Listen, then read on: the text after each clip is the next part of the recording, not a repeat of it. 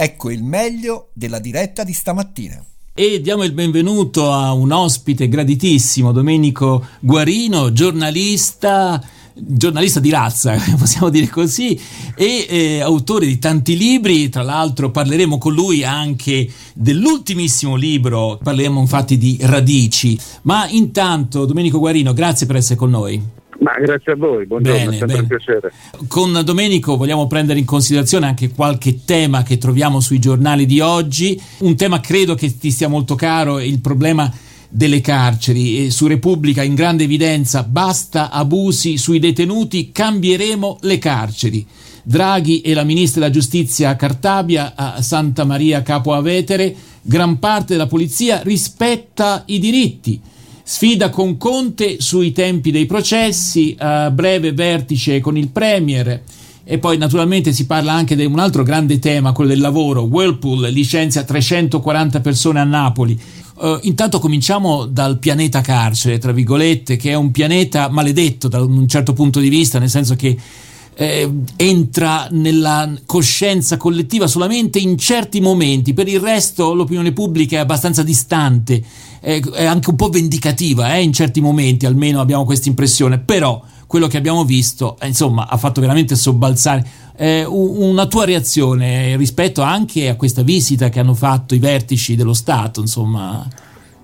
Ma eh, sai, le immagini parlano da sole, quindi la reazione è quella. Dal punto di vista delle considerazioni politiche, eh, cosa possiamo dire? La Costituzione parla chiaro, no? noi dovremmo andare verso una funzione rieducativa della pena, la realtà parla altrettanto chiara a partire dal fatto che il carcere è di fatto una discarica sociale. Eh, basta vedere com'è la composizione socio-economica delle carceri, eh, ma, ma, anche il codice penale se vogliamo, no? o, o, o la percezione de, della, del crimine, della delinquenza in Italia è molto classista, per cui è molto più grave, ne parlavamo ai tempi del, del mio libro Ordine Nuovo, no? certo. ricordi, è molto più grave rubare una mela che frodare il fisco per milioni e mm. milioni. Leggevo ieri che, anzi oggi sui giornali, che Dennis Verdini, che credo sia stato condannato a diversi anni di carcere, è già alle pene alternative. E, quindi è così, mentre ci sono persone che magari per, per aver eh, fumato una canna oppure spacciato due canne oppure appunto rubato per motivi di necessità delle scatolette di tonno nel supermercato si fanno qualche annetto di carcere tranquillamente, poi se sono recidivi se ne fanno anche di più. Questa è la giustizia in Italia che è stata peraltro complicata anche dalle leggi fatte a, all'epoca di Berlusconi e leggi ad personam, per cui ci sono stati degli sconti su determinate vicende che, che facevano comodo. Eh, la realtà è questa, mm. cioè noi abbiamo cambieremo, che... cambieremo, le carceri, questa è la promessa sostanzialmente di Draghi, della Ministra della Giustizia Cartabia, ci credi? Ma se non cambia il sistema le, can- le carceri non cambiano, cioè, non... è come la questione dei rifiuti, perciò ho detto la discarica sociale, se non cambia il sistema eh, le discariche rimangono, se non fai riciclaggio, no?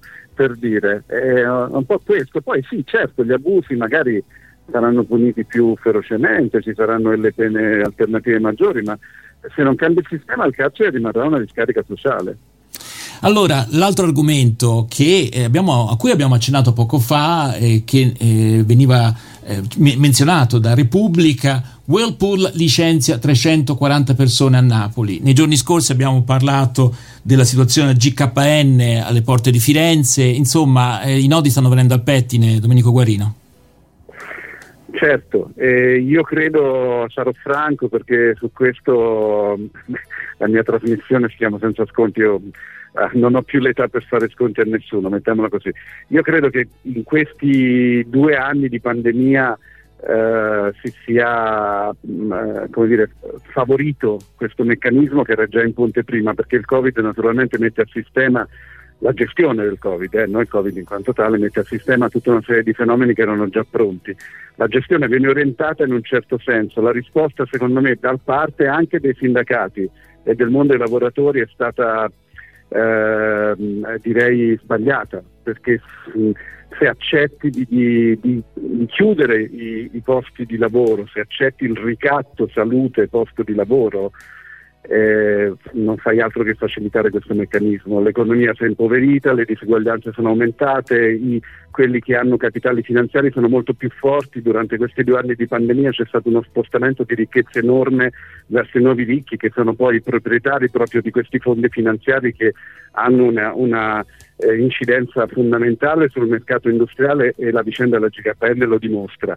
Dimo- la GKN, la Whirlpool dimostrano anche che aver detto salviamo la salute che è più importante No, per, per dire il, se non c'è salute non, non, c'è lavoro, è vero, però se non c'è lavoro poi non c'è salute, tant'è vero che queste persone ora sono lì e si trovano di fronte al dramma di un posto di lavoro che vedono sfumare. È una situazione molto molto difficile, eh? perché poi tu devi fare tutto quello che devi fare in uno stato di emergenza che verrà di nuovo confermato, in una gestione del, del, del recovery fund che è tutta fumosa, per cui non si sa quando arriveranno, se arriveranno questi soldi e dove andranno.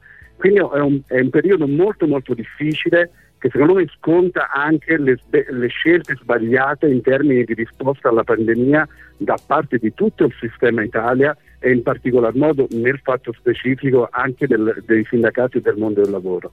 Allora, io direi a questo punto ci ascoltiamo una canzone poi riprendiamo la nostra conversazione con Domenico Guarino e parliamo del libro, del suo libro mm, uscito da poco, insomma, Radici eh, perché è un libro che insomma ha tanti spunti di riflessione anche per una emittente evangelica come la nostra. Ne parliamo tra un poco proprio con Domenico Guarino. Intanto ci ascoltiamo di Corey Asbury un, un brano dal titolo Garments eh, su RWS.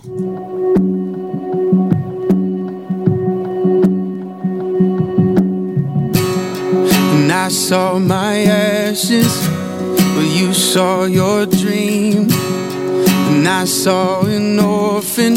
You were my family, and I saw my frailty, but you saw your might, I saw my blindness, but you were the light, and you give me garments of praise.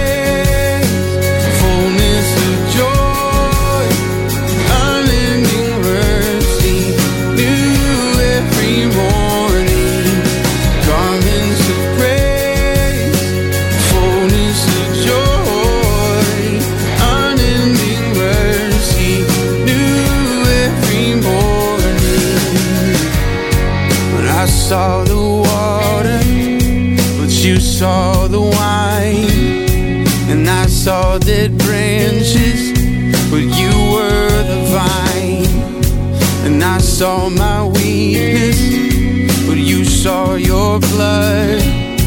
And I saw my failure, but you were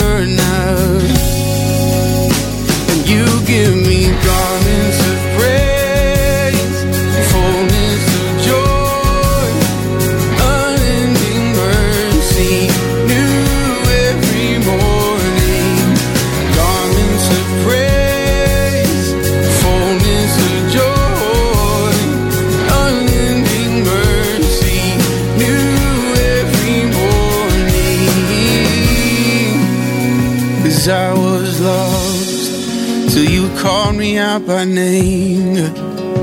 And I was down till you picked me up again.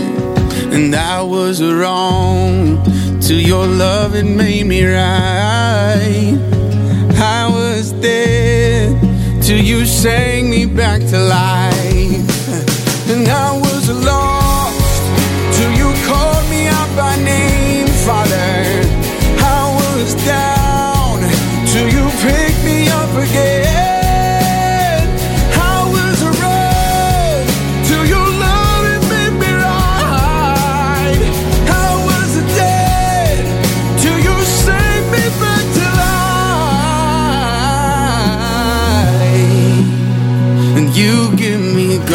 Garments of praise, fullness of joy, unending mercy new every morning, garments of praise, fullness of joy, unending mercy, new every morning. Corey Asbury con Garments su RVS e riprendiamo la nostra conversazione con Domenico Guarino. Do la parola a Claudio. Allora, intanto eh, io comprerò questo libro di Domenico Guarino che sono molto curioso Radici. di leggerlo, Radici, eh, casa editrice Effigi. Eh, so che però uscirà diciamo, in, nelle librerie eh, a, a, settembre, vero Domenico? Mentre tu stai facendo una specie di tour in questo momento. Sì. Sì, sì, sì. Uh, allora uh, stiamo facendo le presentazioni, questa sera siamo al Parco d'Arte Pazzalli che è un posto bellissimo a Rovezzano, in via di Rovezzano, eh, quindi Firenze Sud, ehm, ne faremo delle altre, il libro in libreria sarà da settembre, nel frattempo eventualmente o si compra le presentazioni oppure sul sito della casa editrice Figi. Bene, bene, allora vedremo come fare. Allora, il libro è interessantissimo eh, perché qui parte anche, stavo leggendo alcune recensioni, se la vita è come un arcobaleno, Radici ne descrive con maestria i colori, i toni e le sfumature, ma in realtà tu vai a cogliere proprio la fragilità della vita, i sentimenti, cioè fai una ricerca eh, personale anche tua, ma me, ci metti un po' tutti di fronte a questo a, voglio dire, a, a questa ricerca no? di se stessi, del senso. Eh, fra l'altro il libro è particolare perché è diviso in otto racconti, ci sono undici cantate, anche questo mi ha,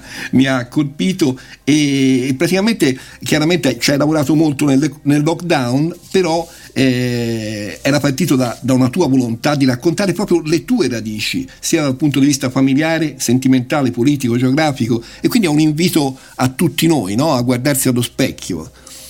Te- sì, ass- assolutamente. Allora, ehm, ehm, diciamo che le, alcuni, alcune idee di, racco- ehm, di, racconti erano già presenti. Diciamo innanzitutto che ritorno alla letteratura dopo dieci libri, ok? Eh, quindi io avevo esordito un libro di letteratura di racconti, poi per, per questioni che anche carine, se volete ne parliamo, mi sono spostato sul terreno della società e della politica, eccetera, e, e poi torno alla letteratura, sentivo questo, questo, bisogno, peraltro questo secondo me è il libro più politico tra tutti quelli che ho scritto e cercherò anche di spiegarlo.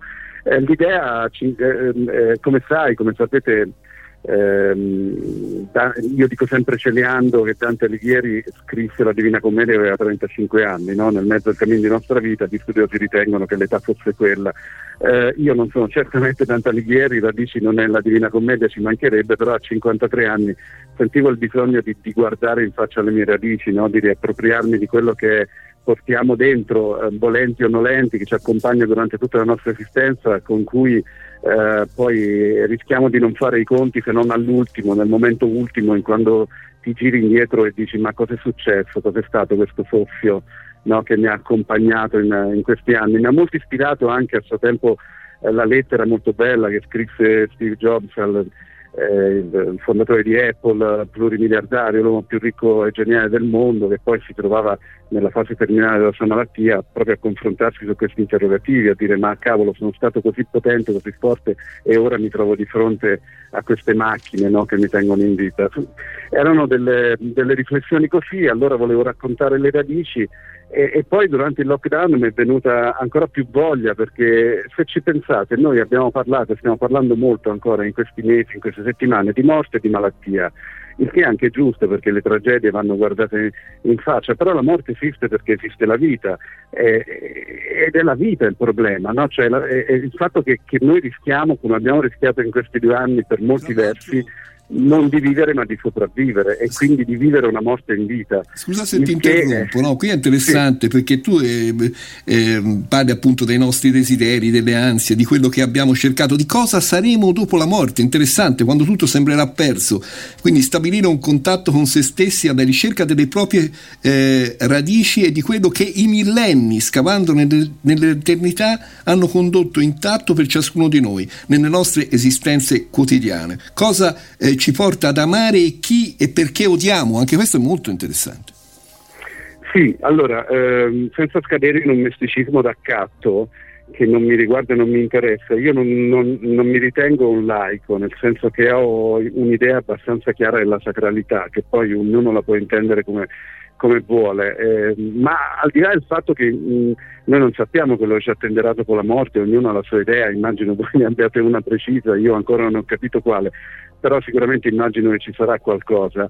I, i millenni che sono dentro di noi, eh, lo dice anche la scienza, è il DNA che ci portiamo dietro, che racconta tutto quello che sono state le nostre generazioni precedenti, no? per l'appunto le radici eh, e lì dentro è scritto. Poi naturalmente le radici come per le piante sono una parte dell'esistenza, dopodiché viene le scelte individuali, l'ambiente in cui vivi, però negare quelle radici che sono i secoli che ti hanno preceduto e quindi l'immensità del tempo che ti ha preceduto è un po' negare una parte fondamentale di se stessi. Non a caso sulla copertina del libro c'è la foto de, del matrimonio, di di un, momento molto bello del matrimonio dei miei genitori. Mm-hmm. eh, e l'ho scelta per questo, perché è una foto bella in cui due ragazzi si guardano e sorridono, quei ragazzi mi hanno dato la vita, ma io in fondo di loro conosco solamente il fatto genitoriale, quali fossero realmente in quel momento, nella loro gioventù, i loro sogni, i loro desideri, le loro aspirazioni, le loro emozioni, cosa stessero pensando in quel sorriso che si scambiavano in quel momento lì, io non, non lo saprò, non l'ho saputo, non, non, lo saprò magari, cioè magari l'ho saputo raccontato, ma non nella pienezza del loro vi, vissuto. Eppure Domenico. io porto nella mia vita i, i loro geni, no? E quindi sono una loro espressione, per cui anche questo rapporto proprio con le radici familiari che secondo me è importante ritrovare. Purtroppo dobbiamo concludere, ma semmai ci, ci risentiremo anche, anche a settembre. Lo sai che mentre c'era il lockdown a un certo punto una mattina mi sono alzato e eh, trovando tra, oh, siccome ho lavorato tanto aprendo scatoloni, ho trovato quella foto lì dei miei genitori con gli abiti di, accanto a un pozzo e si erano sposati e l'ho attaccata in cucina. Ho attaccato eh, quella vedi. foto in cucina per dire ti eh. ringrazio molto di questo esempio e Grazie, anche di questa scelta. Grazie, a presto. Domenico Guarino e il libro è, di cui abbiamo parlato è Radici, edizione Effici. Grazie mille, a risentirci. Grazie a voi, buona mattinata, buona giornata.